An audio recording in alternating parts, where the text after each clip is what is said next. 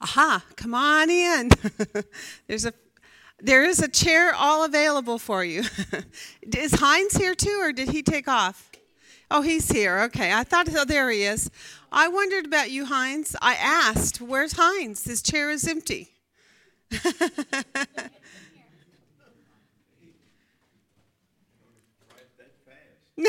okay. All right. All right. Well, good deal. Okay, so we are just going to go very methodically, step by step through this, but I want to start um, with just a little introduction about something that came to my attention through my daughter. She had posted this on her Facebook page, and I thought it was so good. It is a um, just an article that was put out by the president of the Southern Seminary and Boyce College. I don't know if any of you are familiar with that, but it's it. I, I did go through. I did check them out. Checked out their doctrines. They're good, but I could have told you it was good just by reading the article because it's. Mm-hmm. Yes. Oh, yeah, he's real good. See, James confirms. Yay. Thank you, James. Okay. Um, all right, you know, their, their motto is for the truth, for the church, for the world, and for the glory of God. Under the lordship of Jesus Christ, the mission, they are a Southern Baptist seminary, uh, is to be totally committed to the Bible as the Word of God, to the Great Commission as our mandate, and to be a servant of the churches. So this is good. All right, so let me just read this because this, and I want, whenever you hear something that makes you think of Hebrews, you might just, you know, give a nod because I, I thought it really applied very well to what we're looking at here in this book. This is what he's, he's speaking of. He says, While America's evangelical Christians are rightly concerned about the secular world's view, rejection of biblical Christianity, we ought to give some urgent attention to a problem much closer to home biblical illiteracy in the church. Does that make you think of a verse in a chapter already? Uh, this scandalous problem is our own. And it's up to us to fix it. Now, I have to say, just interjecting here, I'm not, I am speaking to the choir. This is the group who has already made that commitment and is already really applying themselves to having biblical literacy, an understanding and a knowledge of God's word. But I can tell you, biblical illiteracy is killing us, it's killing the church, it's killing our moral values, it's killing our nation on the whole. So this, this has a, a domino effect into our lives and into the world that we live in. He says researchers uh, have put the problem squarely this way Americans revere the Bible, but by and large, they don't read it. And because they don't read it, they have become a nation of biblical illiterates. How bad is it? Well, researchers tell us it's worse than most could imagine. Fewer than half of all adults can name the four Gospels. Many Christians cannot identify more than two or three of the disciples. According to data from this particular research, he says it, it can't even, they can't even name five of the Ten Commandments. No wonder people break the Ten Commandments all the time, right? They don't know what they are. What is the bottom line? Well, increasingly, America is biblically illiterate. Multiple surveys reveal the problem is in stark contrast or in stark, terms. According to 80% of Americans, God helps those who help themselves is a Bible verse. Okay, this is really a problem, guys. I know that sounds really good, but these those identified as born again Christians did better by only 1%. I know, isn't that, doesn't that make you just feel ashamed? I'm just, it makes me feel sick. Um, a majority of adults think that the Bible teaches them that the most important person, purpose in life is taking care of one's family. Now, we know taking care of one's family is important, yes? But is it the number one priority for a Christian? You tell me what is our number one priority? Love the Lord your God with all your heart, with all your so, so, thank you. And love your neighbor as yourself. Right. Okay, so if loving God is the first is the first priority, yet they think basically loving and taking care of the family is the first priority. How messed up would their priorities be if they get them out of order? Right? Every everything everything gets up to, uh, you know turned upside down. Some of the st- statistics are enough to perplex even those aware of the problem. Uh, th- uh, there's another poll indicated that at least 12% of adults believe that Joan of Arc was Noah's wife. No kidding. Another survey of graduating high school seniors revealed that over 50% thought that Sodom and Gomorrah were a husband and wife. a considerable number of respondents to one poll indicated that the Sermon on the Mount was preached by Billy Graham. We are in big trouble, he says. Secularized Americans uh, should not be expected to be knowledgeable about the Bible. That's true, right? Secular Christians, secular Americans are not they're not Christians necessarily. As the nation's civic uh, civic conversation is stripped of all biblical references and content, Americans increasingly live in a scripture-free public space. Confusion and ignorance of the Bible's content should be assumed in post uh, Christian America.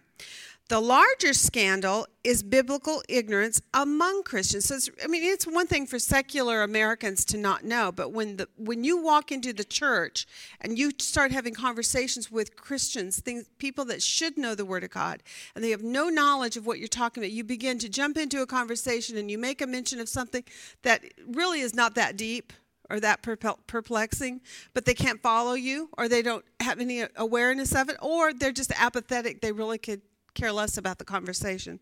This is a huge scandal for, for our Christian church today. Um, choose whatever statistic or survey you like. The general pattern is the same. America's Christians know less and less about the Bible, and it shows. How can a, a generation be biblically shaped in its understanding of human sexuality when it believes Sodom and Gomorrah to be a married couple? No wonder Christians show a growing tendency to compromise on the issue of homosexuality. Many who identify themselves, because in other words, they haven't studied about homosexuality. If they don't know about Sodom and Gomorrah, they have not studied the subject of homosexuality from God's perspective. Right? Okay. Many who identify themselves as Christian are similarly confused about the gospel itself. An individual who believes that God helps those who help themselves finds salvation by grace and justification by faith alone to be alien concepts. Right? Does that make sense? Okay, Christians who lack biblical knowledge are the products of churches that minimalize biblical knowledge. But, but I got to say, although he's kind of attacking the churches here, and I'm going to finish reading it, but uh, it is still up to the individual. Each one of us are individually responsible for our own spiritual growth. And if we don't take it seriously, we cannot blame our pastors for us not disciplining our own personal life right? It'd be like me blaming my dentist that I didn't brush my teeth because I'm going to see him once a year, right? So it, it's a crazy idea. Um, Bible teaching now uh, account, uh, often accounts for only a diminishing fraction of the local congregation's time and attention. The move to small group ministry has certainly increased opportunities for fellowship, but many of these groups never get beyond superficial Bible study, and that is so true you know, s- small groups are great, but really, truly, their intention is fellowship, and that is what you're going to mostly get in that kind of a, an environment. You're not going to get solid Bible study because no one in that group, when they show up, have done solid Bible study to really dig in and to methodically do in a way like what we're going to do here, for instance, or in other studies like BSF or, or others like that, where they actually unfold and break apart the pieces and lay it all out and systematically help you learn your doctrines. You're not going to get that in a small group Bible study, just not. Okay? Your uh, youth ministries are asked to fix problems, provide entertainment, and keep kids busy. How many local church youth programs actually produce substantial Bible knowledge in young people? Those of you have young teenagers? No.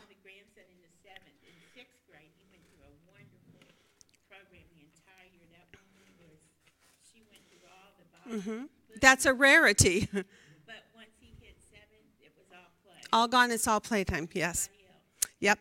Even the pulpit, pulpit has been sidelined in many congregations. Preaching, preaching has taken a backseat to other concerned in corporate worship. The centrality of biblical teaching to the formation of disciples is lost. The Christian ignorance leads to Christian um, Christians basically avoiding the work, and sometimes even worse, just not even caring. They become very apathetic. This reality is our problem. It is up to this generation of Christians to reverse the course. Uh, recovery starts at home, and it starts with ourselves. He doesn't say that part, I said that.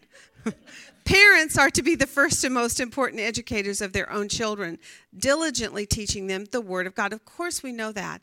And I, I know that, that you all in here, I'm sure, are parents who diligently did teach your children and took them places where they would get additional teaching. But beyond that, now, at this point, with disregard to being a parent, even though you are personally responsible to seek out your own spiritual growth and be diligent in, in doing it, it's your responsibility. Parents cannot franchise their responsibility to the congregation. We cannot franchise the responsibility to our, our pastor to try to teach us everything on a Sunday morning in a one hour sermon. It's impossible, right? God assigned parents uh, this non negotiable responsibility, and children must see their Christian parents as teachers and fellow students of the Word. I think this man is very busy in youth ministry. He's applied a lot of, of um, time to that. Churches must recover the centrality and the urgency of biblical teaching and preaching and refuse to sign, sideline the teaching ministry of the preacher. Pastors and churches too busy or too distracted to make biblical knowledge a central aim of ministry will produce believers who simply do not know enough to be faithful disciples. You can't live what you don't know. Now, listen, this is how he says it. It's really good. We will not believe more than we know, and we will not live higher than our beliefs. That's a pretty good. I almost like to like cross stitch that on a pillow or something, you know, hang it or whatever in my house. Maybe I could quilt it with, you know, applique. Many uh, fronts of Christian compromise in this generation can be directly traced to biblical illiteracy in the pews and the absence of biblical preaching and teaching in our homes and churches. This generation mu- must get deadly serious about the problem of biblical illiteracy, or a frighteningly large number of Americans, Christians included, will go on thinking that Sodom and Gomorrah lived happily ever after. Very good article, don't you think? Very encouraging, but he really does highlight or he brings to into a spotlight a really a serious problem. And would you say this is uh, totally a new phenomenon in this generation? What do we see in what you looked at this week in the book of Hebrews? Anything sound familiar to that? Absolutely. There were plenty of passages in where there were this author is saying to them, you need to pay better attention. You need to press into maturity, right? So this these kinds of exhortations apparently have been needed from time immemorial, which tells me human nature does not change, right? Uh, but I am very proud to be a part of a group like this, where you all really do apply yourselves to study well and um, it is it is never my intention to set a mark too high for anyone. I what I want you all to do, and we, I've talked to several of you this week. You do what you can do. You come when you can come. You make it a priority in your life that you don't book things on the the days and the hours when you should be doing your homework. But also, there is plenty of room for grace. If you have to be out of town and you have a family emergency, or you have family, you have grandchildren, you must go visit that's a good thing, right? There are going to be things that are going to take you away occasionally. Um, but I do think this is the right moment is to kind of make the challenge and the call at the opening of the book of Hebrews to say, you know, be diligent to apply yourself to this study, and God will bless it and you will just you will be so filled up with God's word and so excited about the things that you're learning it will spill over into your life and it will transform it will it is truly a re- renewing of your mind so that then you will walk in a way which is worthy which is honorable, right? One of the issues in the book of Hebrews were these people who were putting Christ to shame over and over again because they were living in, a, in, in acts of disobedience, which did that. Um, I remember when we did Ezekiel, we saw that happen with them too, right? To the point that then what did God have to do to the whole nation? Had to remove them off the land because they had disobeyed and disobeyed and disobeyed and they brought they they caused God's name to be shamed among the nations. We do not want to be among those. We want to be faithful to commit ourselves to this to this study. And with that said, I would like to dig in. I'm ready to go on this. How about you guys? Can I say something? Yes. Um, we found that one of our friends, uh, he's only seven years old, and the school he was going to is teaching them about rainbows and New Age training. And I thought, you know, they're getting further and further away from God's truth. Yes. Thankfully, we've got a lot of good parents who though train their children at home and can counter that or and or if you can afford it, you can have private schooling. But that's hard. Yes, please make a speech. Heinz. Okay, sure, come on up. I'll give you my mic. knows how the Secret Service spots fake money. Yes. You know, Yes. By handling what they know. Yes. they are really good at what the real thing looks. That's exactly right.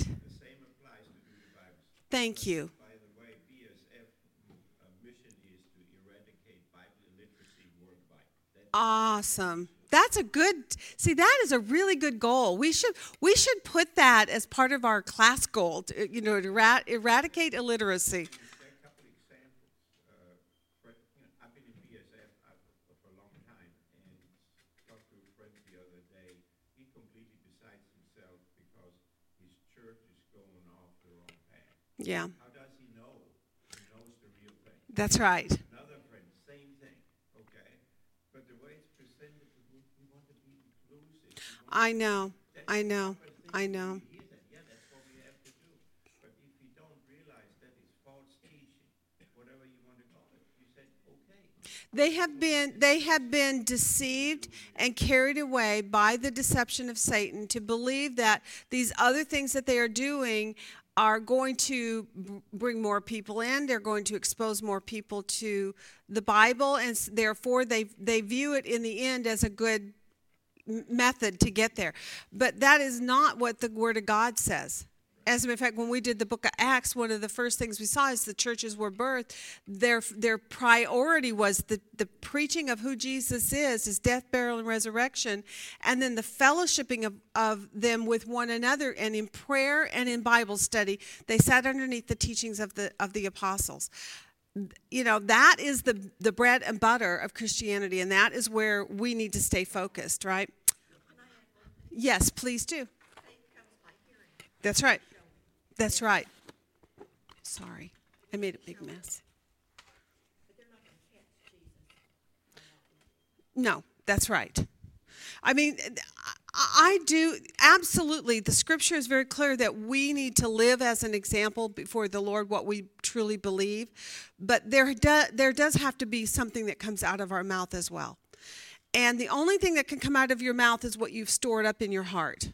And the only thing you and I got to say that um, if you aren't careful, you can store up things in your heart thinking that it's all right. But if you haven't really studied it through so that you can explain it when the challenges come, you don't know what to do with it.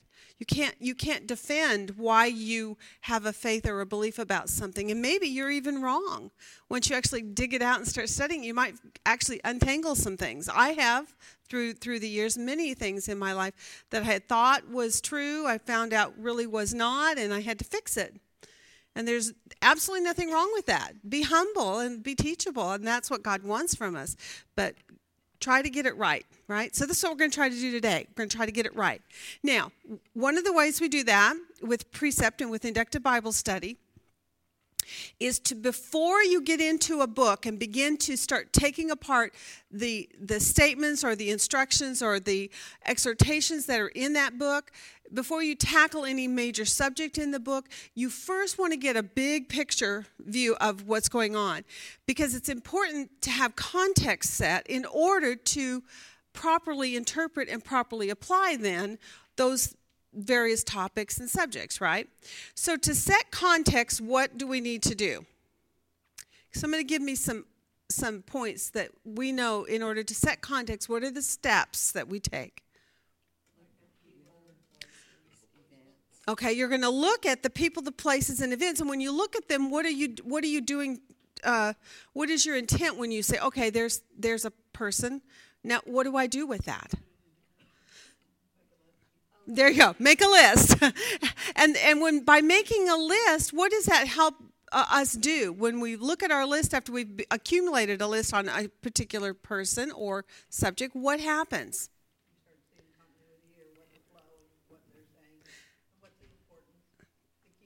That's right. Okay. So this week we looked at two peoples in particular, right? We looked at our author and our recipient. And as we did that and as we began to make lists on them, did y'all make your lists on your author and your recipient? I'm so thankful because we're going to be doing that today together on the board. And I want your input on the things that you that you noted about them. Um, and I want to also take you to another level about uh, of, of list making. I want to try to do something that's more analytical once we get some of the facts down. Okay, but um, list making what it what is going to happen for us as we're making our lists about our author and our recipient is you're going to begin to see certain things keep coming up over and over again. It will begin to to then surface uh, rise to the surface kind of like cream you know it just rises up to the top and all of a sudden you start to see what the major emphasis is or the major the major points are that he is trying to address. Um, what becomes major is what's seen over and over right is this thing making noise? It is driving me crazy. I wasn't sure what it was. Okay.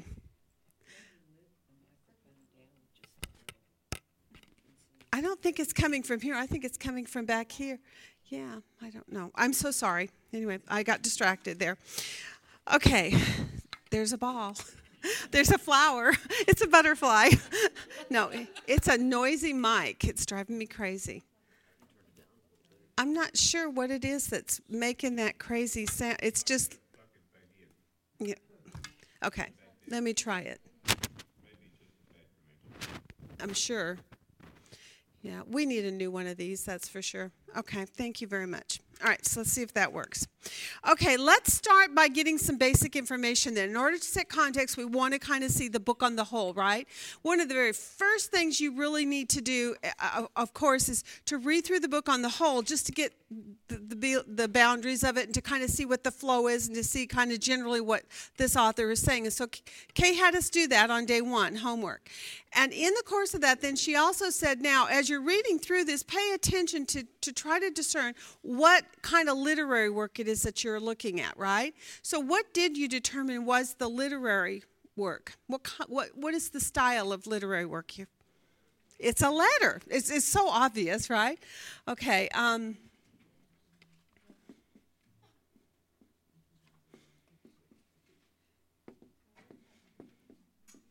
now, a letter. Now, okay, so it's a letter, and so therefore in that letter, then, what kind of things did you see going on? Can you describe this letter to, to us?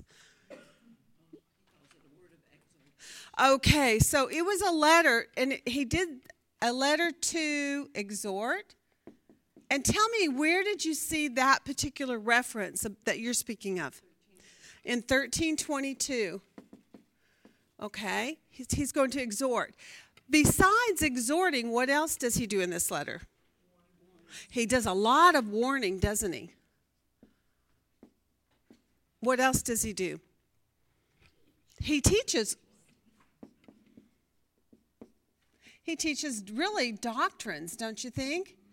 We, I was talking with a group yesterday at the front desk, Kathy and I, and a couple of others, and I was saying one of the cool things that I've seen this week in looking at this book is how very much like I think like Romans it really is.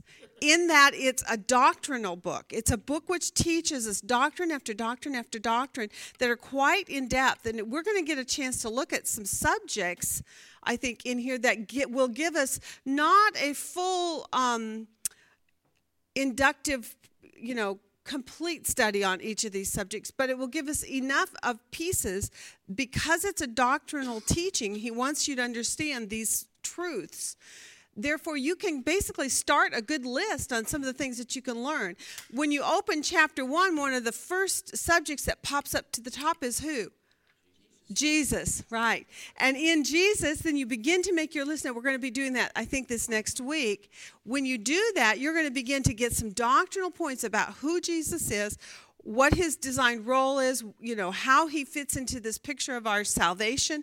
And what we do then with that is we add it to the other things that we've studied previously so that you begin to build or broaden your understanding of who Jesus actually is.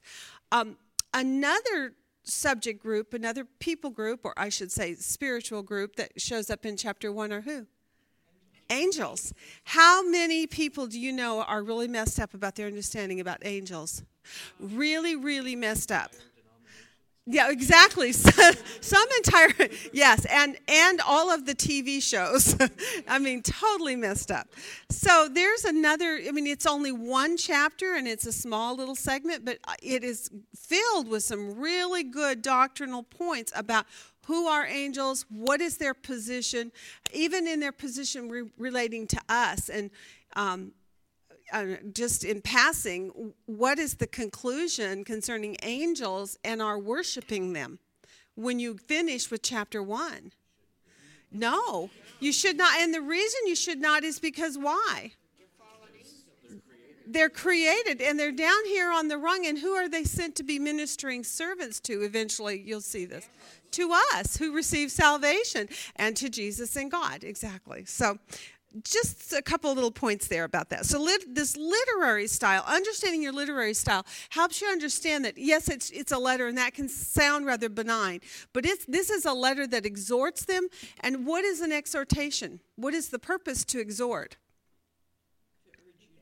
There you go, to urge you to move forward, to do something, right? To respond to the truth that you've been given. So he's going to exhort them in all kinds of manners concerning each of these subjects that are going to come up along the way.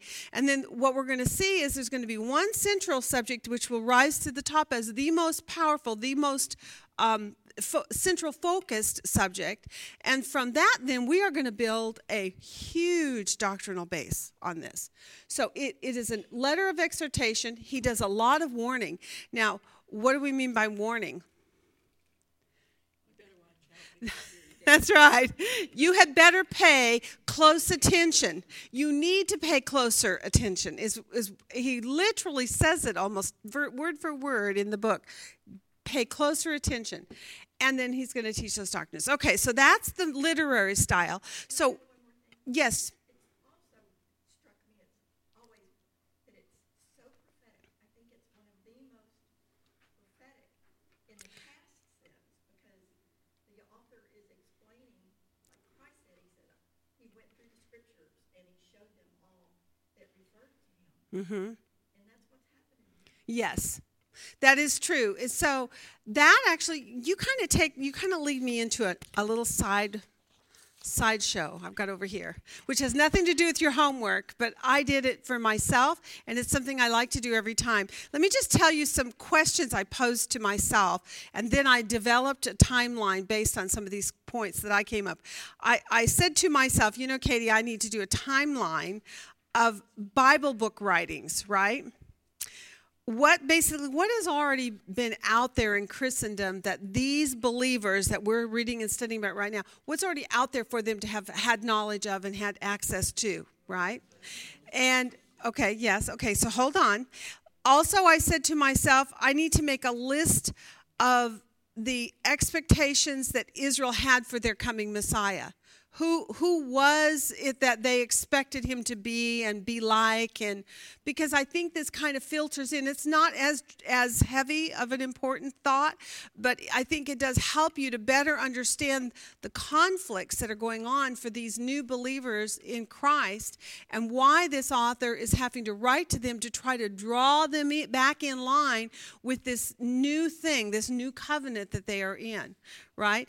And with that, uh, then came the next thought was, well, what was the Hebrew experience for for worship, right? And and how long had they been doing that for? Because do you think that matters? You know what? You know we know that basically this is a letter just by the title of the book, Hebrews. These are Hebrew believers who have been worshiping in a Jewish faith system for how many generations? Right? And do you think that has an impact on the challenges that, that this leader has, this author, who is trying to discipline them and trying to correct them and trying to exhort them into a new system of worship. And, and does that give you a little different feel or sense of understanding concerning these people as you think of it from their perspective where were they in history right? So that was kind of what i wanted to do. So where in history we go? So for me almost always unless you're in the old testament then you would start earlier. But i like when if, i'm in the new testament book i just start with the cross right? I know before the cross is is is events that have happened, but it's not quite as important to, for me at the immediate moment to try, to try to get my context down for where I'm at we do know that Christ Christ has been um, uh, has come, he has been crucified, and he has been resurrected. At this point, we also know that the church has been birthed. Correct? Okay, so we've got the cross, the church,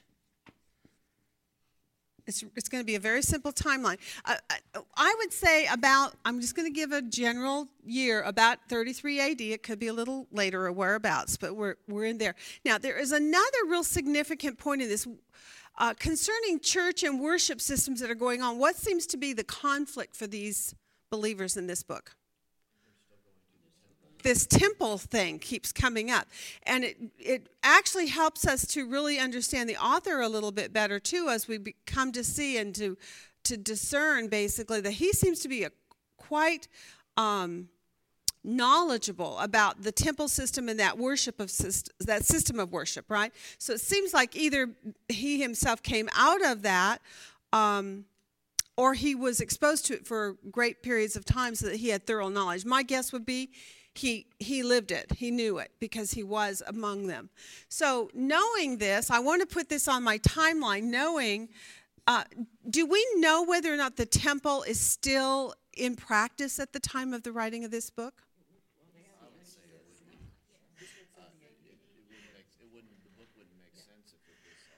Okay, for one thing, it wouldn't make sense, but I can tell you there's actually a passage in there. I'm going to wait on you all to see if you can find it at some point. But there's actually a verse in there where he he talks about the fact that that he worships at an altar that those who serve in the temple have no right to eat at. Do you remember that? Okay, I'll I'll wait on you guys. I'll give it to you later. I have it here, but I want you to see it for yourself maybe. All right, so we've got the temple, so we know the temple is up. Still up and living. Now, we've got the writing of Hebrews. So, so one of my questions was okay, so about when was Hebrews probably written? Well, we, we can only go to our variety of, of resources to try to help us discern a date. Did any of you all do that? Did you come up with an approximate date for Hebrews writing? Before, obviously, we know this is 70 AD. We know the church was birthed in 33, so it's going to be somewhere in there, right? Okay.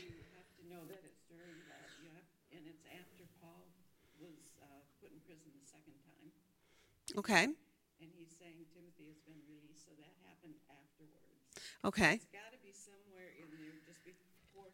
Almost at the Okay, so my mine I've seen some as early as 64 up to 68 AD.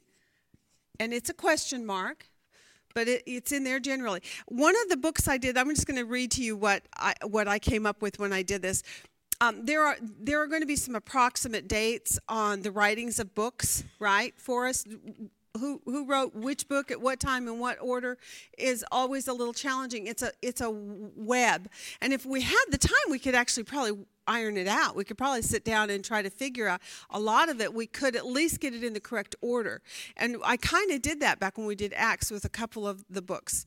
Um, but here's what he this author says about it these are approximate dates from one source and as you would expect highly debated However, the dates are close. They're close enough to give us a good idea of what the Hebrew church had at least some knowledge of and by what was probably already circulating among the Christians. In other words, that's, and that's really all we want to know for our purpose right here. We're not trying to date it. What we're trying to do is say, okay, what did they already know? We, if this is when Hebrews was written,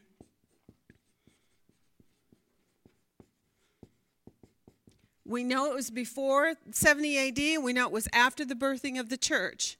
And some people have, have dated it around 64 to 68 AD and if that is and if that is an accurate time and i do think it's an accurate time it has been discerned by them spending many many many many many hours and and a lot of research time trying to order it trying to put the things in the right order as to what must have happened before something else happened because this thing has happened or that thing has happened which is what carrie was explaining okay um, it also makes us aware though this timelining doing this as a timeline for yourself. This makes us aware of how new the, our faith in Christ and of the church at, was at the time that they received this information. So I think that is also very helpful. I mean, honestly, the whole New Testament is going to be new writings, right? It's going to be early in the, the new birthing of the church.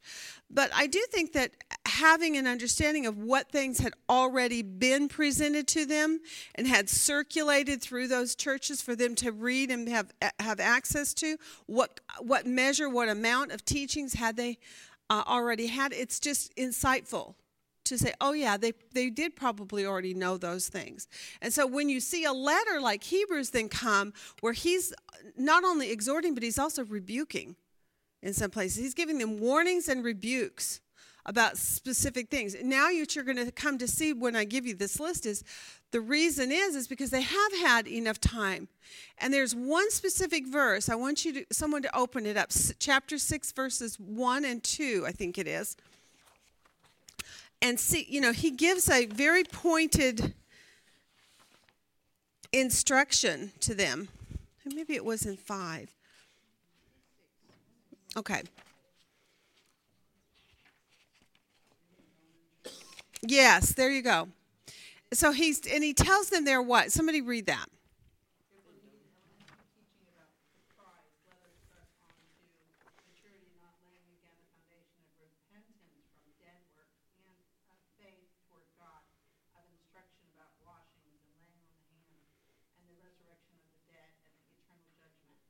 Okay, so he is exhorting them to leave behind the, the elementary teachings. Does anybody know what that means yet?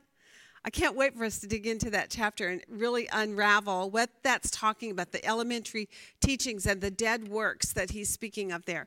But we need to know that Hebrews was written and, and what was written already. What were they already aware of? So I'm going to just give you a list here. We, and I'm not even going to try to give it in any specific order, really, but James is probably written.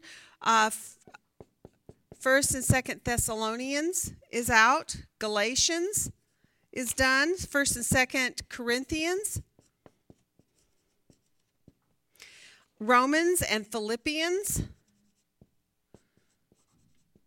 I'm giving these abbreviations. I hope that's okay with y'all. Uh, Colossians, Philemon, and Ephesians.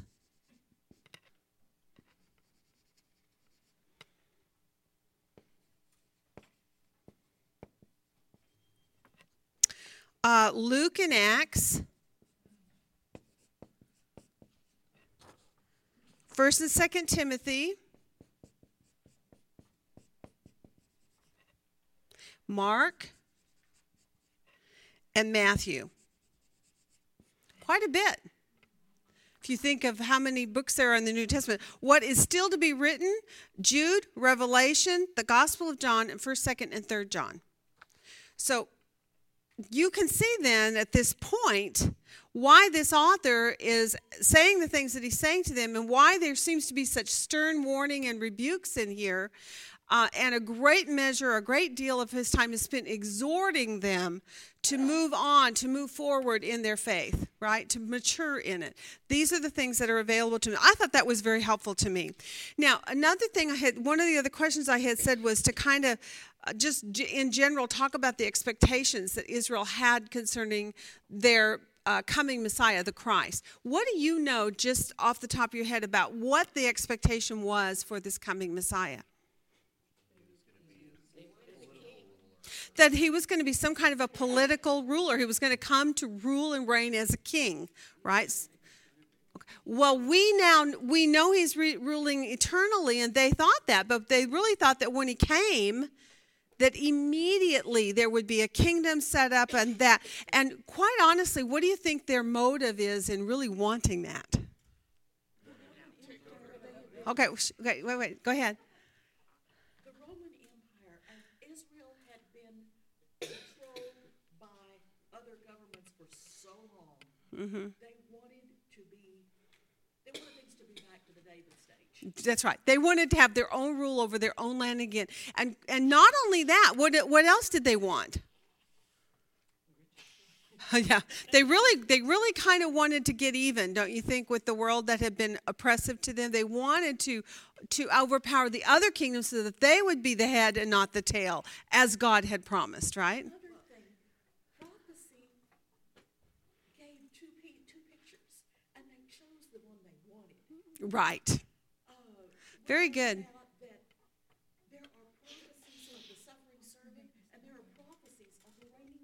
That's right. Okay, so there. Knew their scripture, though. y- They knew that he was supposed to be a, a king of the line of David, and that there would then be forever, you know, a king. So they were looking for, this is going to be it. Israel is going to be the kingdom forever. Yes. They really were looking for the king, the king to come to set up a kingdom, and that there would be basically things would be set right, and that the, all their oppressors would be have been dealt with, right? That was the second part. Right. And as a matter of fact, uh, this author, I looked up a little, I actually read like three or four articles online about why um, so many Jews missed the Messiah, his coming. Yes.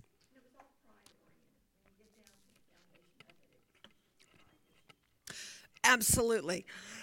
Excuse me. I'm going to read just a little bit of this article to you, and I'm missing a lot from the beginning, but it talks about this. The people of Israel were often oppressed by pagan nations, but they knew that they would eventually be vindicated when the Messiah King came to release the oppressed. However, many did not understand how they would be vindicated. John the Baptist, for instance, was one who was imprisoned and eventually put to death at the hands of these wicked men. Um, it's evident that the freedom from oppression that Jesus um, brought is not necessarily freedom from physical prisons and oppression by human governments. Obviously, that was not what he did, right? But to be set free from the power of sin that keeps men in spiritual bondage and separates them from a holy God. So, when you mentioned that what they were not understanding was that the freedom that he was going to bring was also was first and foremost this freedom from sin. And for them to come to a place of understanding and recognizing they had this need right? Thank you. I'm sorry. I'm choking. I know the sign. Thank you.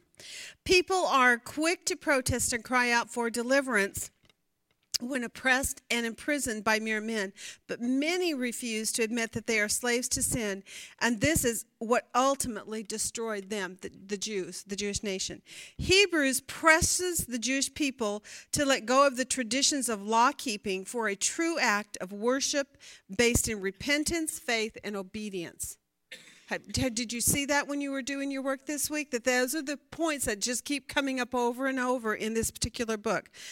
Not freedom gained by a conquering king, but freedom gained by a great high priest who once for all gives a blood sacrifice that is final, complete, and truly freeing.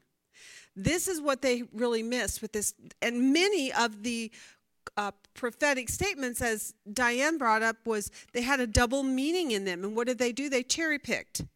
Oh, yeah, we like the king is going to come and crush our enemies. So that's the one they focused on. But they missed the suffering king, they missed the suffering savior. They missed those titles where he would he would uh, be stripped and beaten and um, put to death on a cross. The Redeemer has come to Zion, gentle and riding upon a donkey. It was indeed a triumphal entry because, as the prophet Zechariah had said, he will set the prisoners free and lead your sons, O Zion, in a victorious battle against your sons, O Greece. Can you see where their, their focus would be on this conquering king? But Israel never imagined that the victory would be won as a victory over sin and death, and that many sons of Greece would be born again and, and be given the spirit of the Messiah and be counted among his holy nation that blew them away, right? Thus, the, the need for Paul to write so many instructional letters about the, the breaking down of that barrier wall and the uniting of two peoples into one. As the psalmist wrote, I will record Rahab in Babylon among those who acknowledge me, Philistia too, and Tyre along with Cush, and will say, This one was born in Zion. That's a quote out of Psalms. Many Jews thought that the Messiah would vindicate Israel, Israel by destroying the pagan nations who were oppressing God's people. But, but Jesus did not come to vindicate one sinner over another. He did not come to show favor to Jews over Gentiles while both were separated from God on account of their sin. He came to reconcile both to God and to reveal his grace to the humble. But he hides himself from the, pr- the proud and the self righteous, whether Jews or Gentiles. The victory that the Messiah won on the cross was to break down the barriers and dividing walls of hostility and to create in himself one new man out of the two, therefore destroying those who oppose his kingdom. Interesting, n- new way of looking. This is the victory that has overcome the world, even our faith. Who is it that overcomes the world? Only he who believes that Jesus is the Son of God. The two men on the road to Emmaus, and Carol, is that correct, Carol? That's what you mentioned earlier was this passage. Two men on the road to Emmaus were uh, dejected and downcast because of their worldly hopes and expectations of the Messiah's kingdom, and that it had all been dashed. But Jesus said to them, How foolish you are, and how slow of heart to believe all that the prophets have spoken. Did not the Christ have to suffer these things and then enter into his glory? And beginning with Moses and all the prophets, Jesus explained to them what was said in all the scriptures concerning himself. That's in Luke 24. Um, I'm going to jump all the way to the end, though. I want to give you one more point out of this paper I thought was good when he does appear from heaven in his glory and power at the close of this present age, it will be to finally destroy all rebellion against the kingdom of God. We will get that King of Kings one day. Israel missed the fact that there was first the, the need and the necessity to handle what was first of first importance, which was man's sin, and to give us true freedom from, uh, from the penalty of death to bring us into oneness and a fellowship with, with God and to restore uh, that, that spirit of God in us that He's promised He would do.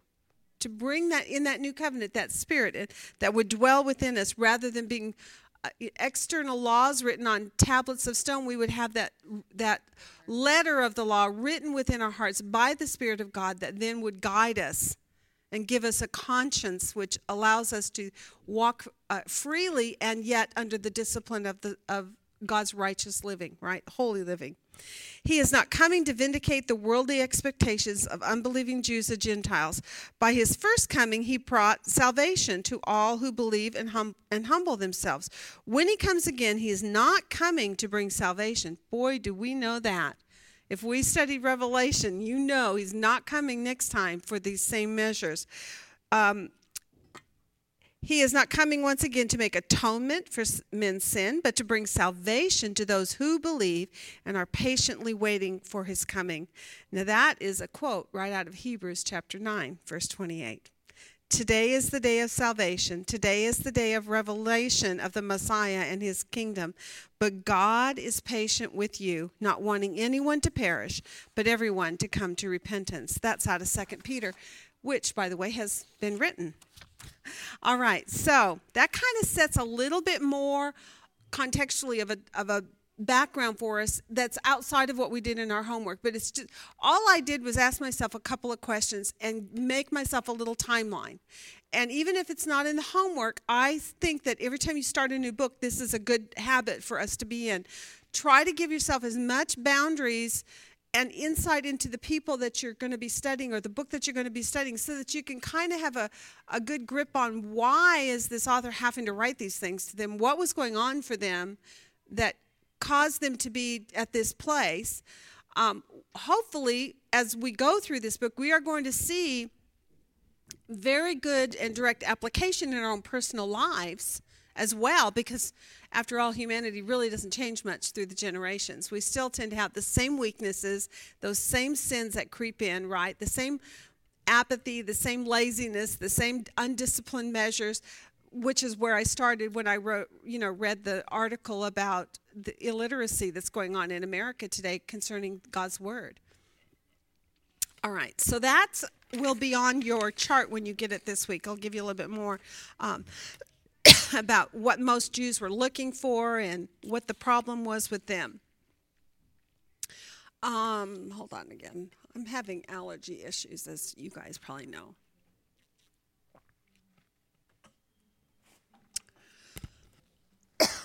uh, cedar season is really the pits. Okay. All right, now let's go on. Let's look at, again, historical setting, just to give us a little bit more. We've already, where's my pen? Here it is. One of the things she asked us to do in our homework was to pay attention to any kind of clues about uh, where we are in history, what's what has gone on, what has already taken place. So if you wanted to just make a list of a few historical things, uh, and it can be inclusive of things that we see here too, but where are we in history to give us co- book context? Okay, Jesus has come.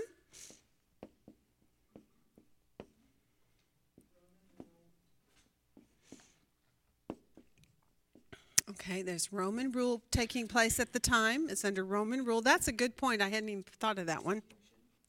I'm going to put this 1 3 on here. Okay, say it again. There's, uh, well, and w- do we see persecution? A little bit, didn't we? Okay, Timothy is going to be released, and also it says even they themselves, when they first received the word of God, that they endured all kinds of persecution, didn't it?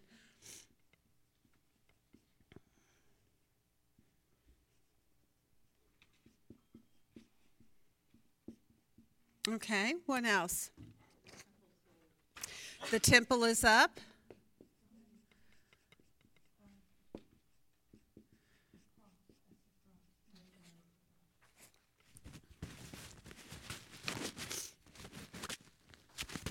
Any other points? I'm just going to put on here the temple is in 1310. I'm going to take you there now. Earlier, I, th- I had asked you about it, but I'm going to take you there now. 1310. Someone open that up.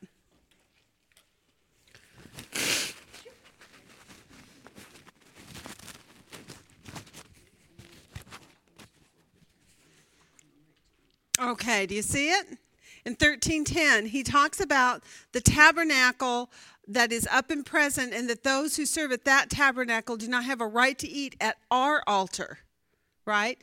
That there's a distinction. What gives you uh, privilege to eat at our tabernacle, at our altar, according to everything that's written before this in, in the book of Hebrews. Faith in Jesus Christ. So until you come into faith in Jesus Christ, you're not allowed to sit at our altar, the altar that we worship at. And uh, why might this statement be significant in this particular book? What, what kind of things does it suggest to us about what's going on with these people?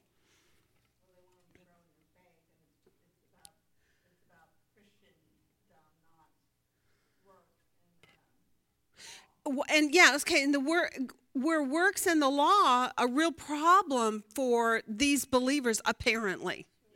Apparently so, because these are people who had been under that system of worship for all these generations. You know, if we if we were to back up on our timeline, you're talking about Mount Sinai from the days of the giving of the law. Then they came in eventually, uh, what 40 or so years later, and they got themselves onto the land. and they began to establish their nation.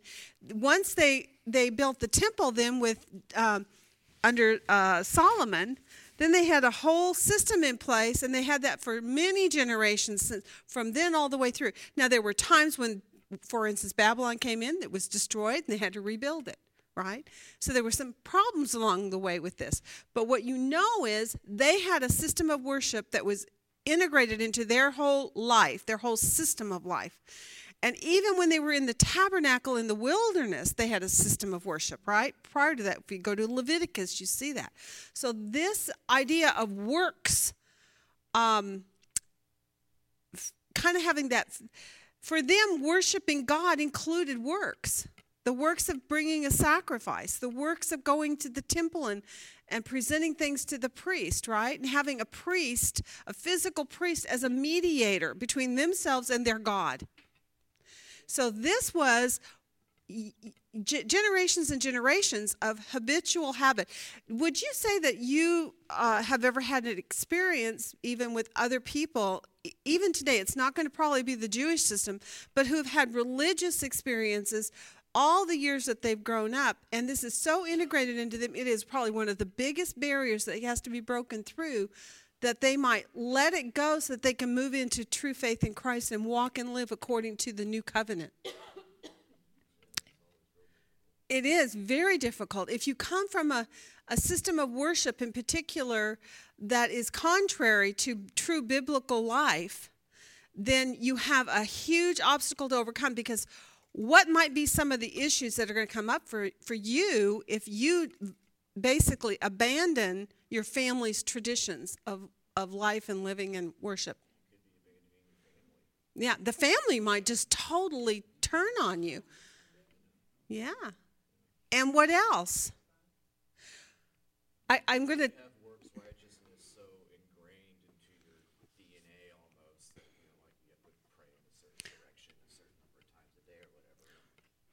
and think about think about it even in more detail every holiday that comes up your family is celebrating in a certain way. Um, every time a child is born there's a certain habitual thing a certain ex- expectation of what should happen or shouldn't happen I mean, there's, and each culture and each religion uh, outside of Christianity has their own little thing. And so, if you are, if you grew up in a family and maybe you, the, all the rest of your family is still even involved in it, and in this case, these are Hebrews and we're talking directly about the temple, they must have been right where that temple was, right? It was still central in their life and a tempt and a temptation for them of some sort, correct?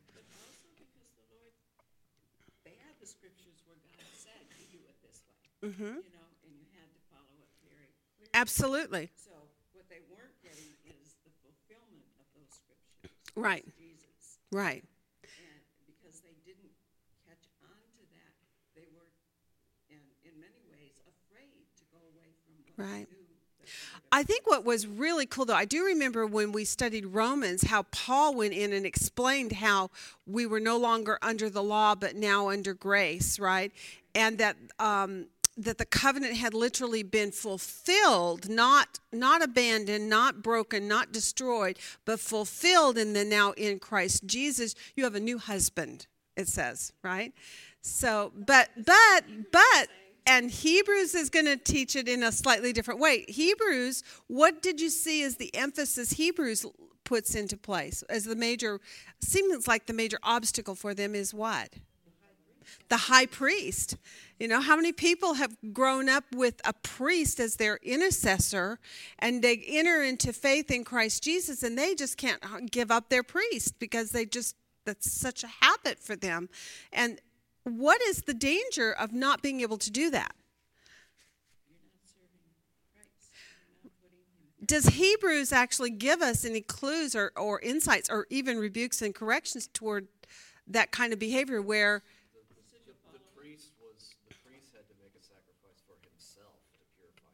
mm-hmm. along with the sins of everybody else. And so the blood of the bulls and goats never actually did purify your sins. It right. kind of covered it up for a little while and then until the next year right. And by going right, absolutely. So so what we really learned is he's better than their other system, right? Right. Now um if you have a system though where you keep going back to this priest after you've made a profession of faith in Christ Jesus, what happens to your testimony when the world sees you claiming to be a Christian but going back to an old system of worship? Well, a lot of times you don't even claim so much to be a Christian, but you're like, I'm now a part of this system. You know, that you, you more identify with the system that maybe has Christian, you know. It does contradict, doesn't it? Because the whole point with Christ coming and being that once for all sacrifice, then if you keep going back and continuing to sacrifice, what does that say then about your true belief that Jesus did it once for all? You don't really believe that. Yeah, right. Or in another another way of viewing this, I mean, there's a lot of possibilities. I think it's very, very strong where it says there won't be another sacrifice. If you don't accept this one, you're gone. That's right. That's right. What he's saying, you're gonna fall away. That's exactly right. That's right. And uh, this brings up this point that you just brought up about the idea of falling away, brings up the question and the misunderstanding, I think, of Hebrews. Uh, so often is that it sounds like you oh you can lose your salvation that you can come into faith but then because you keep going back and doing things that you're not supposed to then you lose your salvation right and exactly that is not that is not what Hebrews teaches.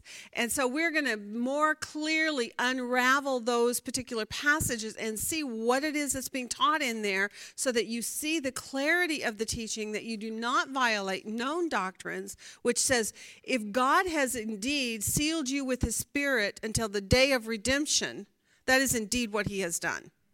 Right? Amen. Amen. Oh. that verse also points to the uh, thirteen ten about the, the pride that they had in their priest Yes. and and uh, consistent irony is not the right word God, but he always does it backwards than, than what we do. I we always do it backwards than what God does.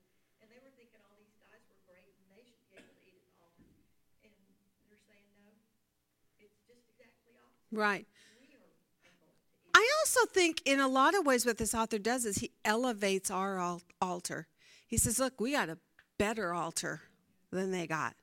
Isn't it better to have a better car and a better house and a better pair of shoes? Or, I mean, something better is always better, right? the picture of like the stuff that's here on earth, the tabernacle, the temple, everything like that, are just copies of what's actually That's right. And Jesus is in heaven now at the real temple. At the real temple. And this is who you have embraced. These are all Right. types of shadows that were pointing to Christ. And It's exciting. Isn't it exciting? It's a very exciting message because he is really trying to instruct them doctrinally about the difference between where they were and where they are now so that they don't feel like they're giving up something but but rather rather they are getting something, right? That's where he's trying to elevate and take their minds to this new place. I love it that she keeps bringing up the word pride, because that is so good.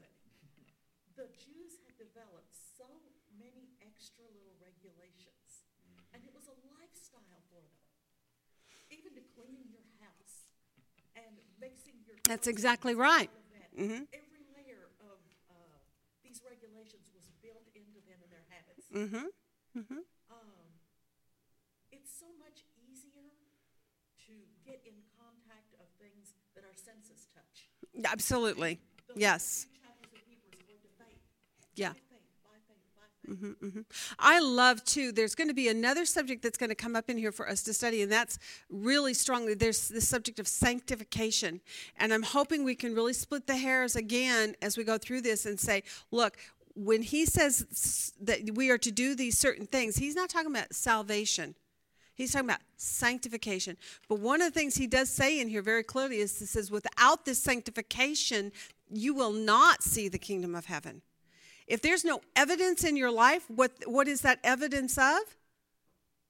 That you don't actually have salvation. Because there should be evidence that's seen that your faith is true.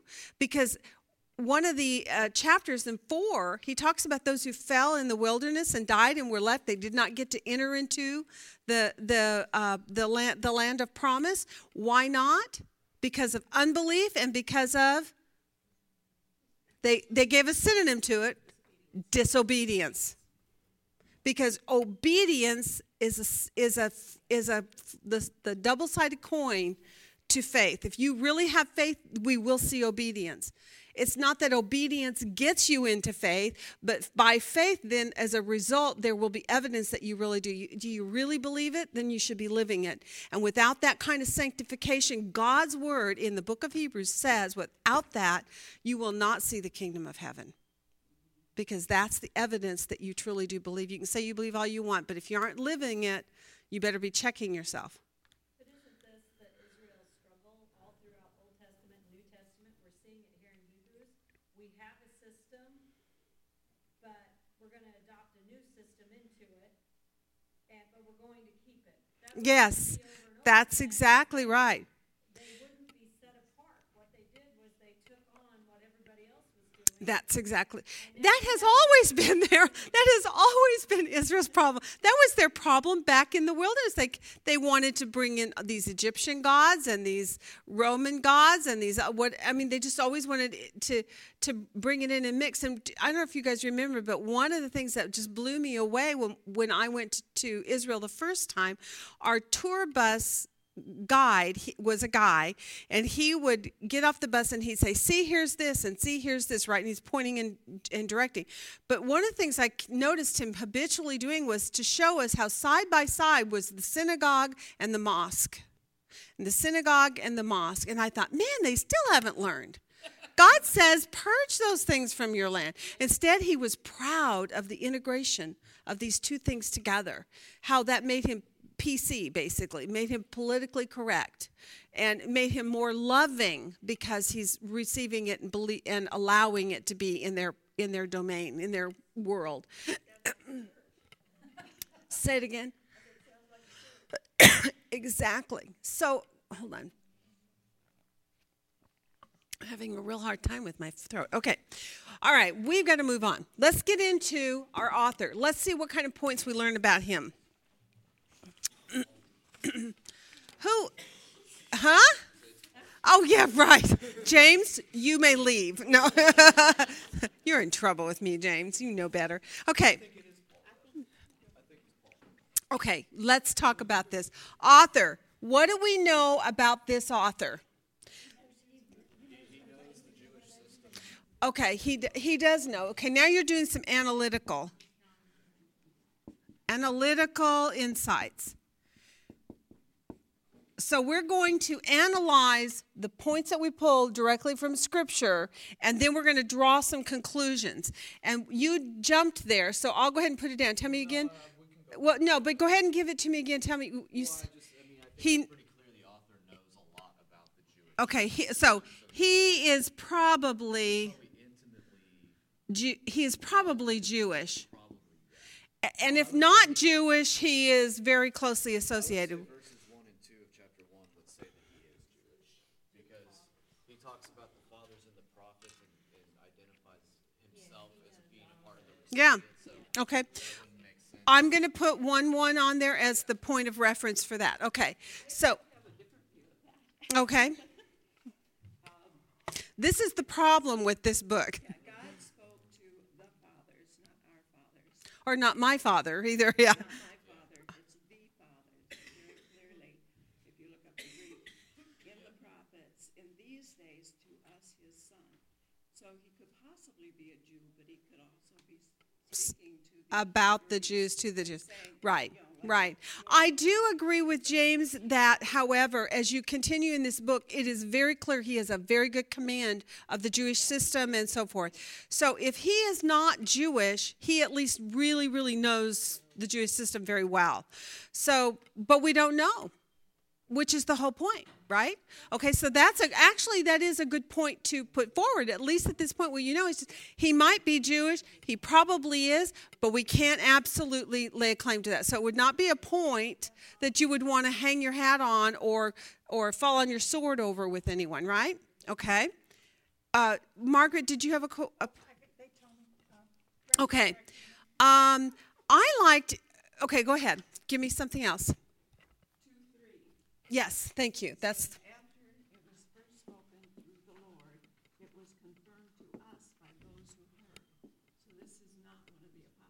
Lord, okay. It was first spoken through the Lord, And it was confirmed to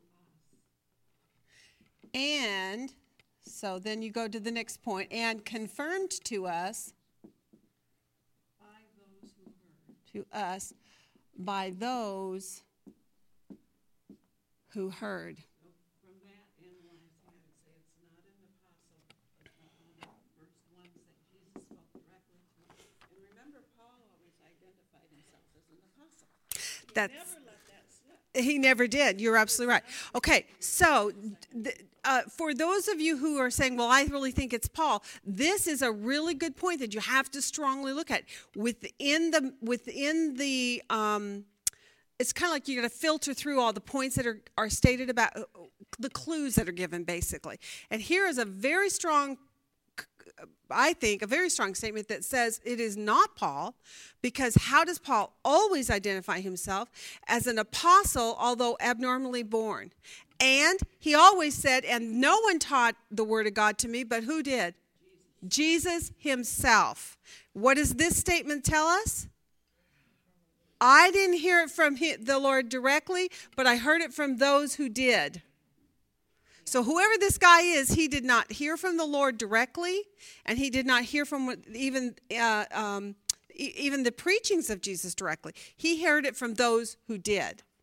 So he would have heard it from Paul and from the other uh, apostles, or the other disciples who were in close association with Jesus. But he himself did not hear it directly from the Lord.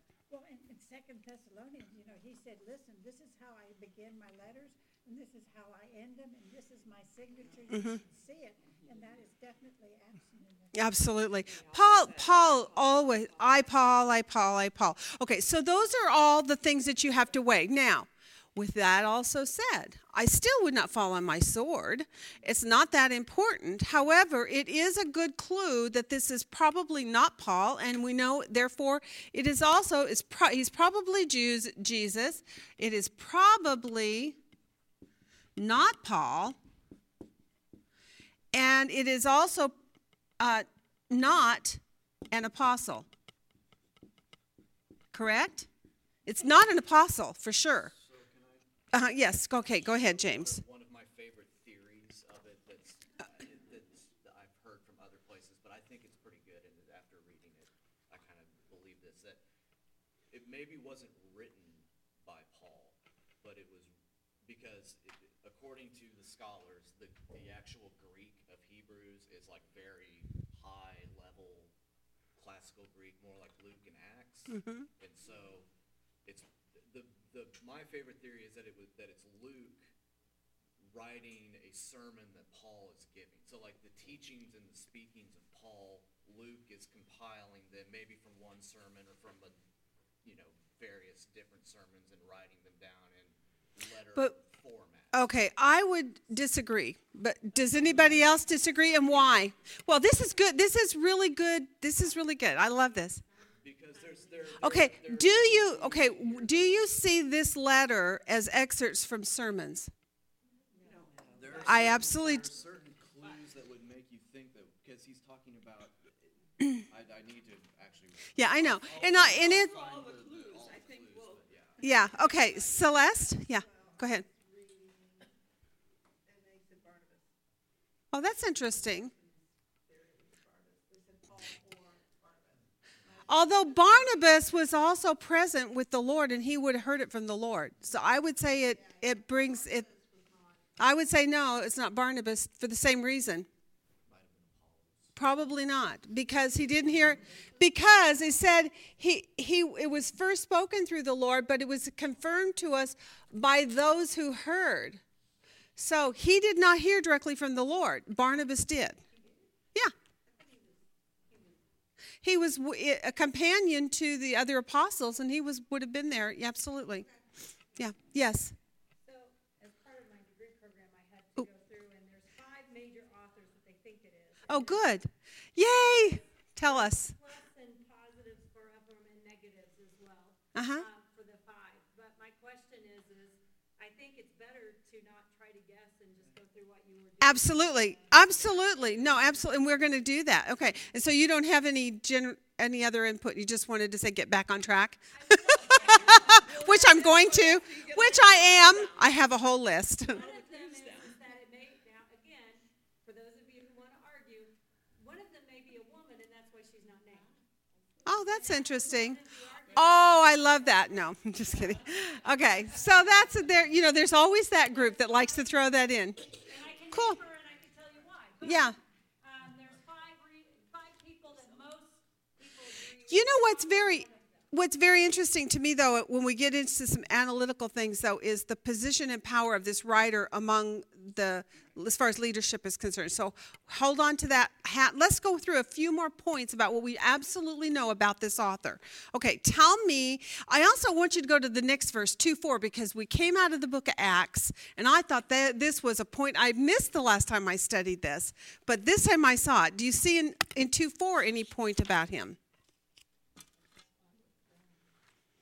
He's, he's talking about the that that salvation was spoken uh, through through the Lord and confirmed to us by those who heard it. Right.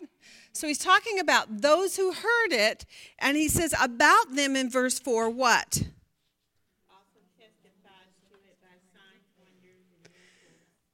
Isn't that cool? That these who came, these basically these would be potentially apostles, right? Who led this man to the Lord. And those apostles were when they gave him the word of God, it says that they were they testified to him and the others that were with him both by signs and wonders and by various miracles and by gifts of the Holy Spirit according to God's will. So what does what did we learn in the book of Acts when they were going when the apostles were going about preaching and bringing people into faith what were they accompanied by? Signs and wonders and miracles and gifts of the Holy Spirit. So apparently whoever brought him the gospel was an apostle who had been endowed with these gifts of signs, wonders and miracles. Isn't that awesome? That's exciting. Having just come out of Acts, we can kind of see a good relationship there. So, confirmed by those who heard, and they were accompanied by signs, wonders, miracles, and gifts of gifts of Holy Spirit. Which would be the spiritual giftings, right? All right. All right, so that's in 2 4. I just think that's really cool. So those who heard, and those who heard then gave it to him, right? All right. So he says in 4 2, what about himself?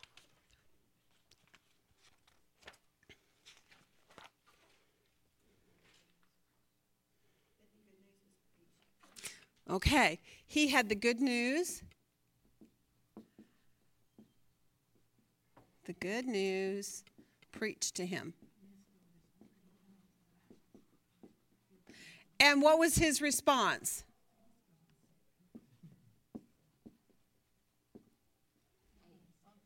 Does it say in verse 3 what, what his response was? He believed, and then he did, and in believing, what happens to him? He enters into the rest of God. He believed and entered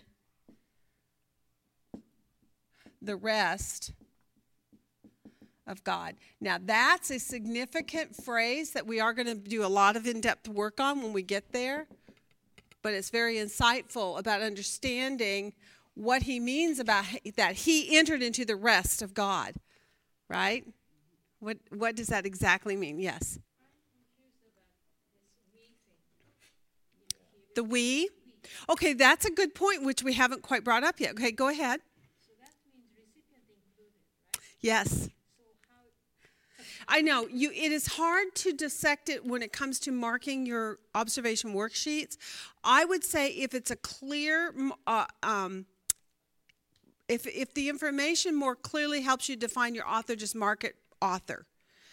Uh, but I do that, and then sometimes I just cir- add a little extra circle around to say that this is a we and an us statement, meaning them and us together. Which, what, by the way, does that do for the author and the recipients then, as far as bringing them together? They had a relationship, and the relationship is bound in what? in their faith. So, in other words, they all belong to the same faith system. They belong under the umbrella of Jesus Christ, right? That they're both in this same covenant together. So, he believed, not only had he believed, but he also says that they believed and entered into the rest of God. But then he quantifies that by then going on and saying, if certain things are evidenced, then it's true that you entered. Now, who can decide who has entered and who has not? Only God. So what what is the point then for us to even talk about the idea of evidence? Okay. D- d- what kind and what is what is discernment and what do you mean by that? What does that do for you specifically? If you know who your, your company is, if they want to minister to someone or witness to someone, you know how to be an example and how to help bring them into faith, perhaps, by viewing the truth of where they are in their position with God. Okay. Okay. Yeah. Isn't it for us to know? Thank you, Susan. Explain. Well, we can't know whether other people are there, but we can say, hey, am I there? So would this be more most valuable to us as self-examination? Absolutely. Do you see the author in do you see the author in this book often doing that, pointing them to you need to do these things. You need to pay attention. You need to whatever, right? And he says and if you're and and you should be able to basically examine your own life and know whether or not there is evidence there that points to the fact that you have entered into this and one of the particularly in chapter 4 he is very heavy on the on the subject of obedience being obedient to now in this case it's it's an obedience to a new covenant versus an old covenant. So that would be a major subject thing that's going to pop up for us in this book. The contrast between the, what was done under the old and what is now expected of them under the new, and how he's drawing them into this new thing. This goes right back to how you started with the biblical illiteracy. Yes. You Yes. can identify when we go into somewhere and they start Yes.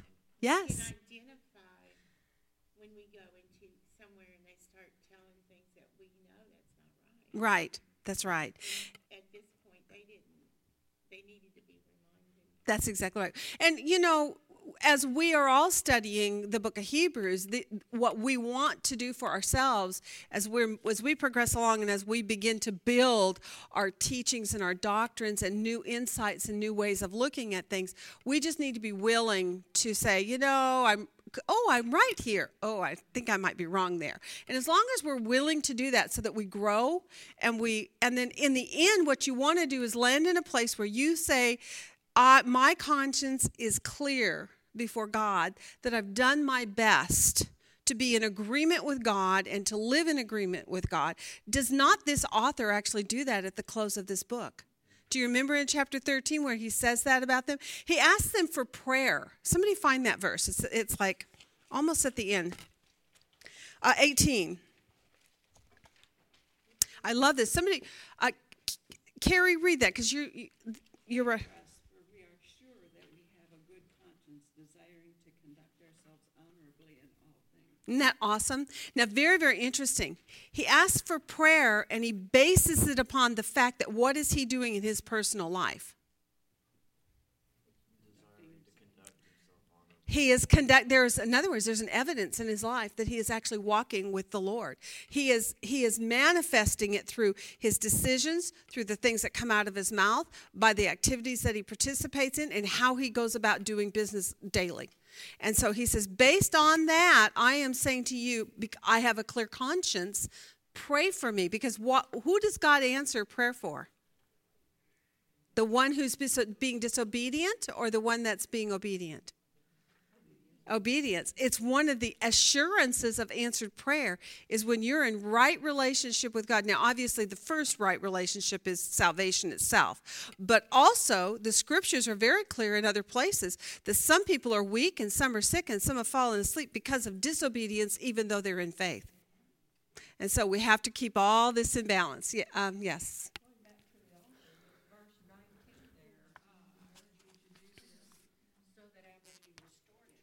Love it. Okay, he wants to be restored. No, he doesn't say that he's in prison. It sounds like he is off on a journey or on a mission. It sounds like, though, when he talks about that wanting to be restored to them, he also wants to come with who when he comes? With Timothy. So he's waiting for Timothy, who is going to be released or has just recently been released. And he d- desires, if Timothy comes quickly, he desires to come with him. Okay. Oh, yeah. I know. I. Yeah, yeah, right. There you go. Okay, okay. He he. Very interesting. I think it's very interesting that a lot of people say, "Oh, he was absolutely not in in Italy," but that he was referring to blah blah blah blah. And I'm going, I do not know how they read that, but I'm not going to argue. What it says is what it says. So what does it say? He says that he sends greetings, right?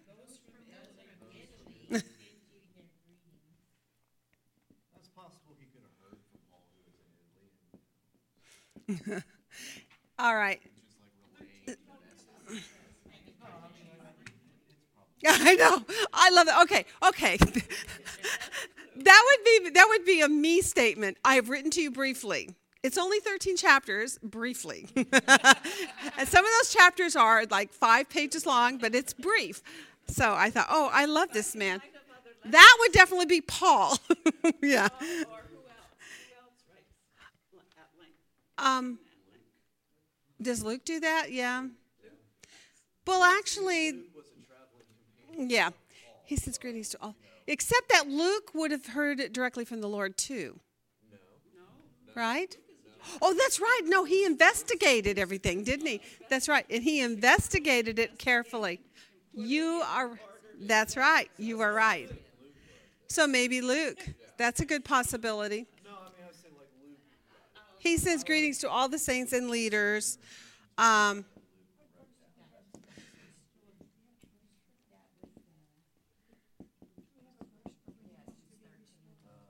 okay, 1324 is where that one comes from. Okay, all right, so we see that he has a good conscience. I didn't get that one in there. Uh huh.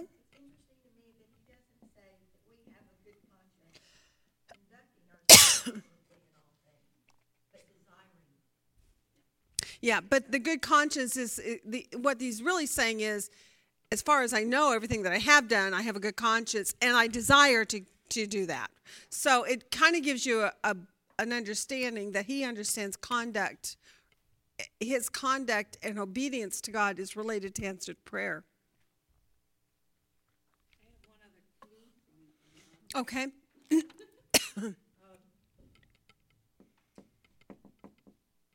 is at a time where, you know, when Paul was in prison and after he was taken back to prison the second time, he's writing to encourage, you know, Timothy and everything and, and these people.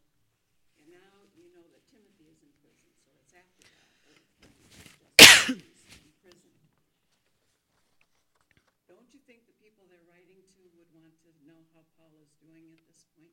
Yeah. And there isn't a mention of Paul Right. at this point. And so me, it may be right after Paul was executed.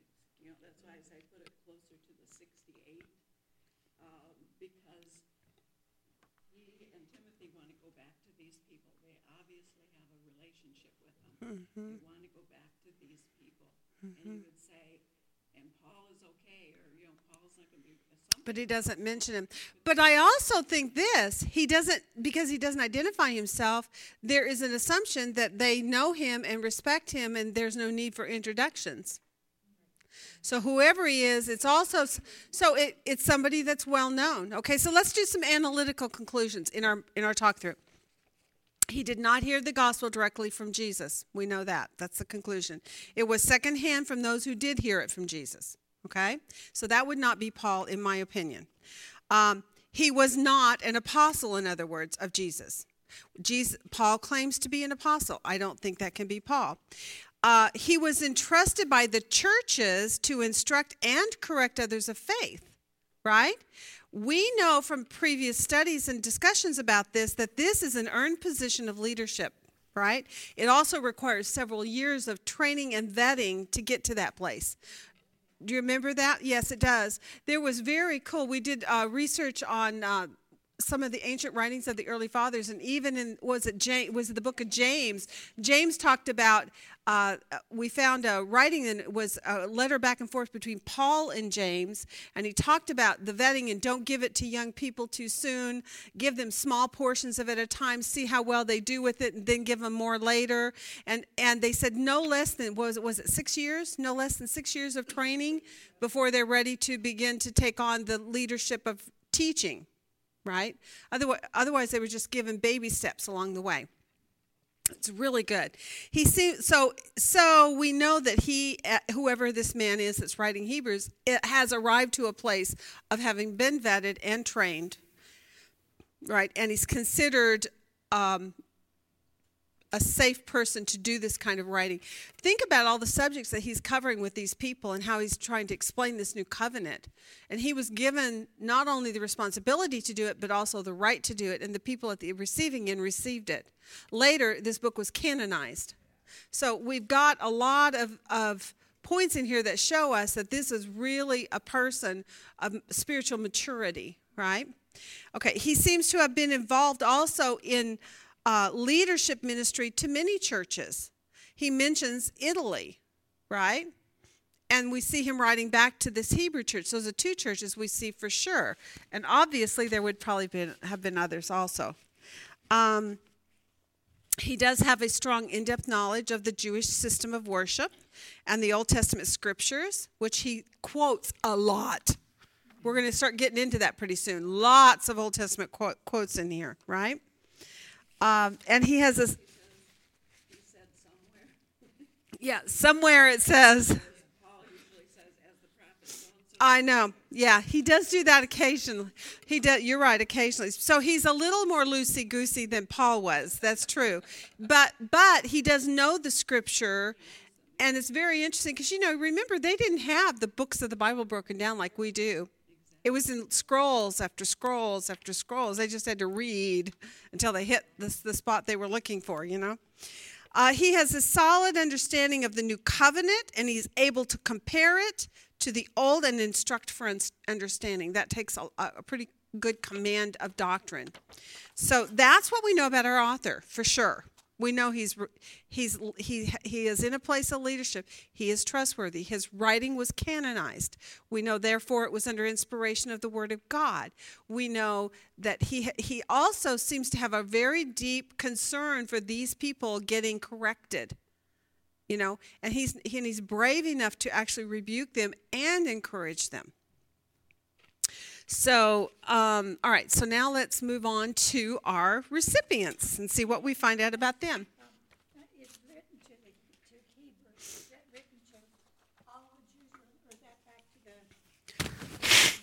Excuse me. We don't know. We don't know for sure. What we're what we're going to assume is because he's writing so much about the temple and about the priests, it's probably at Jerusalem.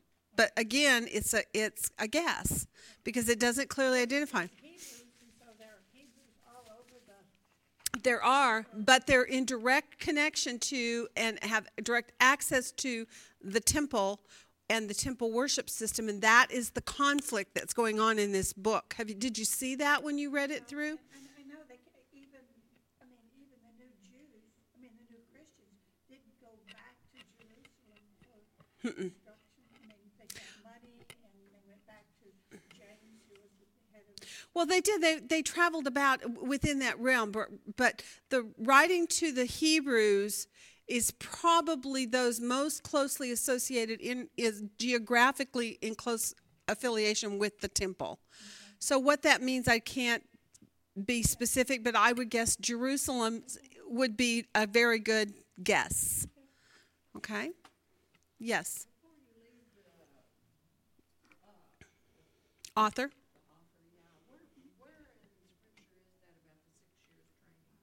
It's not in scripture. I told you it's an ancient we I did some research when we were doing the book of James and I pulled up a document that was written by the early church fathers and it was it was um, a letter that was going back and forth between James and Paul. And it it gives an account of their conversation in this record. So it was actually a letter between the two of them, which was really cool. I can look for it though, Carol, if you're interested, and I'll, I'll see if I can find it. Yeah, it was really cool because what we were talking about is remember in James it says, "Don't let many among you become teachers," right? And it talked about um, uh, I can't remember how, but having to basically again because they're held in higher accountability because of their teaching and what the the effect a teacher has on those whom they are teaching is massive. And so the responsibility is is to be understood to be one of high um, standards. And so you want to make sure that whoever is teaching is one that has been vetted well. And so what i did is i went back and did some research into james um, in that time era and i found a document uh, through the early church writings. I think that's what i had googled in there and I found this one document that was actually a letter between the two of them. I read it in class. It was very cool. And in there, they were explaining the process of not being allowing people to teach who had not had proper training and had enough time to grow in their faith. And it talked about otherwise you you cause them to stumble because pride can cons- sometimes come in for them. For one thing, if you give them too much responsibility too soon, they get too big for their britches fall on their face, which is what I probably would do. Okay. All right. So all right, let's look at the recipients now. Let's talk about who they are. What did you find out about them? Okay. Okay, tell me the scripture verses where you found that, that they are believers. How are they called? One, and they're also called holy brethren, partakers in a heavenly calling in three one. and Okay, holy brethren, partakers of a holy, oh, of a heavenly calling, calling, sorry. Those are the kinds of things I want to get up here. And tho- those were both 3 1. Is that correct? Yes, and then they're called brethren again in three twelve and ten nineteen. Okay. Uh, 1019, and what was the other one? Uh. Oh, okay. Okay, so they're called bre- holy brethren or brethren, all right?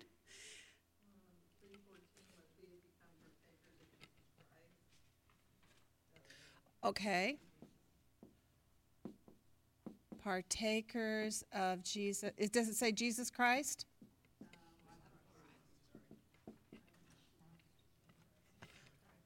Okay, because I was thinking I didn't remember seeing it phrased that way before. Partakers of Christ.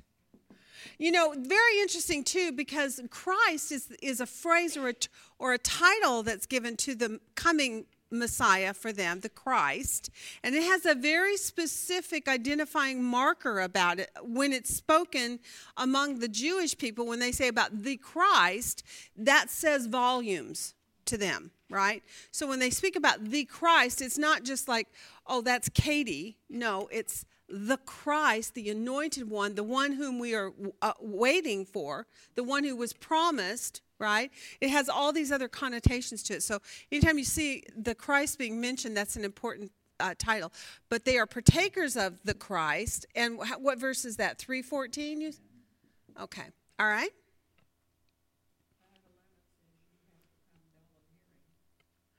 Okay, so here's some issues with them. All right, they have become dull of hearing. And that is in which chapter and verse? 511. Okay.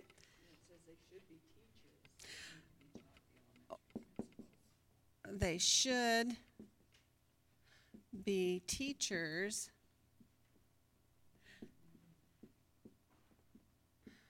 But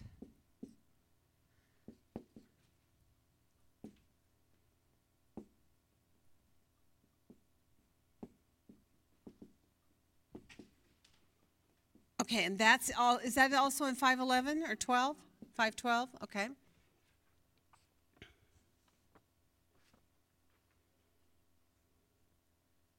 Those who have become dull of hearing and need milk and need milk but should be teachers by now. Okay. We who have believed. We who have believed.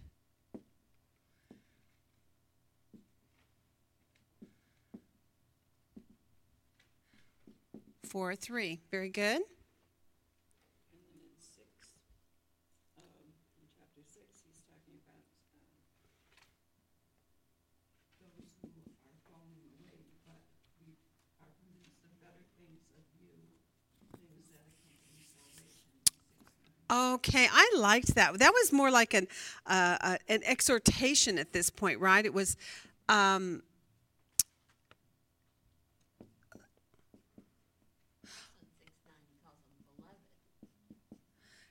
in six, nine, he calls them beloved. 6 9, beloved. And that's kind of cool because that's a term of endearment, which kind of shows you the intimacy and the and the closeness of their relationship with one another. Okay, the author sees them. Um, I'm kind of winging this. Having having evidence. Yes.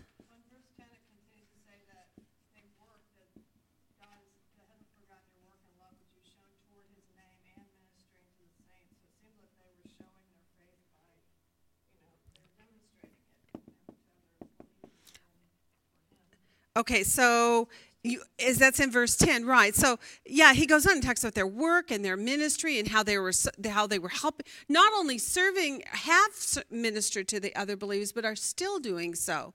So you see, in, on their that their faith is is not only um, had evidence past tense, but they are even presently yet doing so. And so that was again another point to the idea of sanctification and it's not only its value for us as Christians, but its its requirement really to be seen in our lives is that there should be something that gives evidence to the fact that we are in fact Christians. So the author sees in them that that they have evidence of things that accompany salvation. Six eleven, they seem to be struggling with assurance, because the author wants them to realize the full assurance of hope until the end. We desire that each one of you show the same diligence, so as to realize the full assurance So in the context of they've been doing all this work, and maybe they're not sure about their blessed assurance. Realize the full assurance of hope and that hope is who? Hope in christ. I'm just i'm just going to add that on to clarify it. And that's in 611 you said? Okay Uh, also, I think that, uh, this goes into ten, they're, they're a suffering church because it talked about ten thirty-two to, I think thirty-four, it said that they endured a great conflict of suffering, they've been made a public spectacle by reproaches and tribulation, and they accepted joyfully the seizure of their property. So it sounds like they, you know, suffered for their faith. Okay so it says they th- that suffering was endured after receiving um how does it say it? After receiving i've got it here somewhere. After being enlightened. Thank you. That's better. And that reference is what?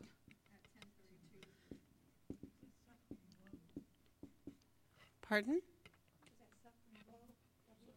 Suffering was endured after after being enlightened. So in other words, in other words, they were willing to suffer. And and then it goes on to explain what all those points are. And we don't want to get too detailed on them right now. When you get into that chapter, you're going to do that. But for right now, all you're looking for are the big chunky pieces about who these people are. And what we see is there is evidence we see that they claim to be Christians. We see that, that they were they were actually given the gospel message and they believed it. We see or they said they believed it. But on top of that, then this author goes on to say, and there's evidence that there it was a genuine salvation because there was evidence in your life. And one of them is then in 1032 to 34 that suffering was endured, right? All right. Very good. It also says you have not yet resisted to the point of shedding blood in your striving against sin.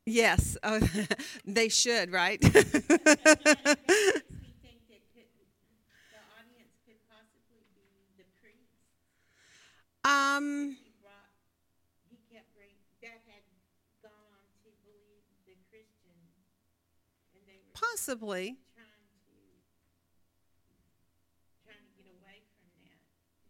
Maybe, to, This is about dis- this is Hebrews 12. Is that where you're at in Hebrews 12? In Hebrews 12, the whole thing is about the Lord's discipline in their life, and and what he's actually directly speaking about there is that if you don't discipline yourself to live in holy conduct or to live in uh, according to this new covenant, this new thing, this new way, then um, the, the Lord is going to discipline because He disciplines those he, whom He loves. And, P.S., and by the way, if there's no discipline, what does that mean about you?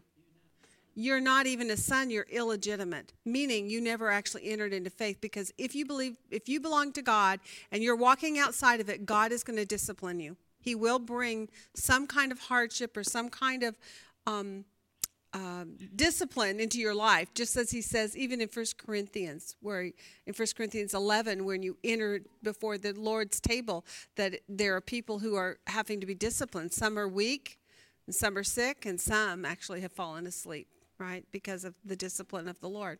So, chapter 12 is going to be a great lesson to us about discipline from the Lord and how we should view it you know, and how we should submit to it and allow God to transform our lives and conform us into what He wants us to be as His children. And to understand that there is a responsibility in relationship with God. Although it is a relationship that is faith, it's salvation by grace, it's freely given to you. But when you are in it, there should be responsibility on your part then to live according to it. If you truly believe it, you're going to live according to it, is what this book is really going to teach us. All right? Uh, 1214 actually concludes that. Does somebody want to read that for me?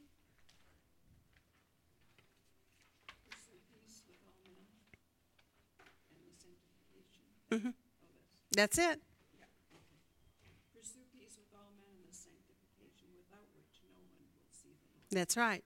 So pursue peace with all men and the sanctification without which no man will see the Lord. Or no one will see, see the Lord. So, in other words, there has to be that evidence, or it's not true. He's not saying you don't get it if you don't work for me. He's saying you never had it if I don't see you working. Okay? Put the horse before the cart, right? All right. I, he also concludes in 1228 another really good one. What, is he, what do we see there about an exhortation to these people? Therefore, since we receive the kingdom which cannot be shaken, let us show gratitude by which we may offer to God an acceptable service with reverence and awe. Wow. Isn't that awesome? So, our acceptable service, according to the text that we're looking at here, is what? What kind of service is he talking about? That- What precedes that? What are all the things he's telling them to do before that? Be to, basically to be sanctified. Mm hmm But he actually gives a long list. I don't know if you guys probably didn't get there, but there is all kinds of things he talks ab- about them. Don't neglect doing good, obey your leaders, pray for us, conduct, conduct yourselves honorably in all things. I mean, he gives a long, lengthy list. When you get to the last three chapters, or two, at least two for sure, but even three of Hebrews, you, you see a lot of I call it a laundry list, basically, of things that God expects to see in the life of a believer. And so, what we're really going to get heavy duty into in those last few chapters is the sanctification work, right? Before that, before that, in the first few chapters uh, up to that, up until you hit the, the sanctification qualities, what do you see most of the emphasis placed on? Instruction about who? Jesus himself. So, just very quickly, what would you say off the top of your head, because you're going to work on this week, what would you say are some of the key words that you have seen that are book keywords? Jesus, the, and the subject of the high priest or priest, Covenant would be a definite good one to def- because it's good. It's such a huge contrast. Even if the word covenant is not used over and over, they are contrasting two covenants in this entire book. Okay? Faith and belief, those and hope, which would all kind of be synonymous. You could probably mark them all in the same way if you wanted to, because they don't rise up to be a strong subject independently of one another, but collectively they kind of all force your, your attention in the same direction. So belief and hope and faith. Better than. Now, I'm so glad you mentioned that, Carrie. Did everybody pick up on that? The concept of that we are now in something better. And it doesn't always say better, but it implies that it's better. This did this and it was inadequate. Now this does this, and look at how, how great this is, how much more sufficient we find this. Sorry, the phrase "all things" All things. that started. I just I started circling it. It's, Ah. it's almost in every chapter. It's like all things, all things, all things are subject to Christ. Ah, neat. I'll have to look for that one. I missed that one. All things. Okay. Yes.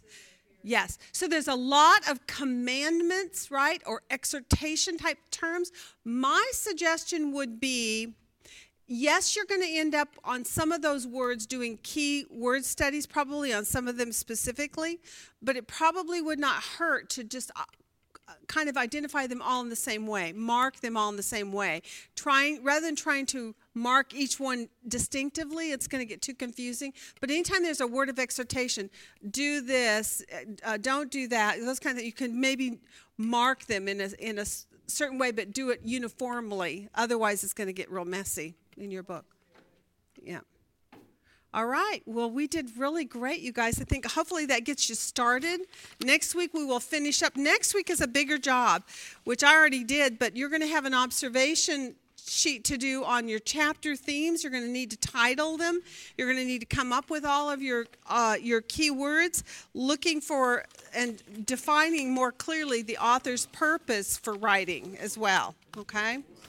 All right, guys. Thank you so much. It was really good discussion. with what he said, that this is, this is a studied document. I mean, like Luke puts a lot of into studying it. And